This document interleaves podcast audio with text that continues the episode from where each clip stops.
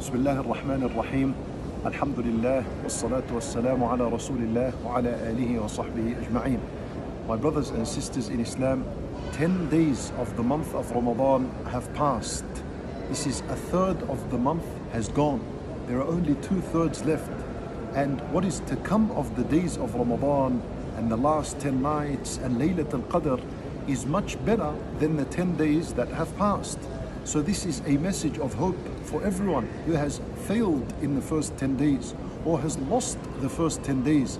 That the 20 days that are to come, especially the last 10, are much better than what has gone past. And this is from the mercy of Allah subhanahu wa ta'ala.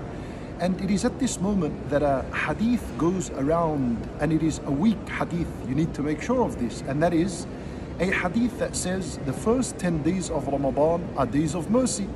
And the second 10 days are days of forgiveness, and the last 10 days are days in which Allah Azza wa frees people from the fire. This hadith is weak. Do not share this hadith because the mercy of Allah Azza wa Jal is for 30 days of this month, and His forgiveness is for 30 days, and He frees people from the fire for all these 30 days. Do not limit Allah's mercy to 10 days and His forgiveness to 10 days the entire month is a month of mercy and forgiveness and a chance and an opportunity to be freed from the fire. So increase in your righteous deeds, increase, my brothers and sisters in Islam. We are in need of doing good deeds, especially in these days that are coming. These are blessed days, these are holy days that Allah Azza wa Jal has given us the opportunity to live and to witness.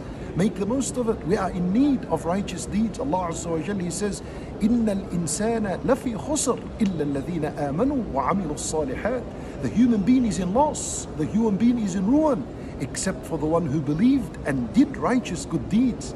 Then righteous good deeds is going to save you from loss. It's going to save you bi'idhnillah from the fire.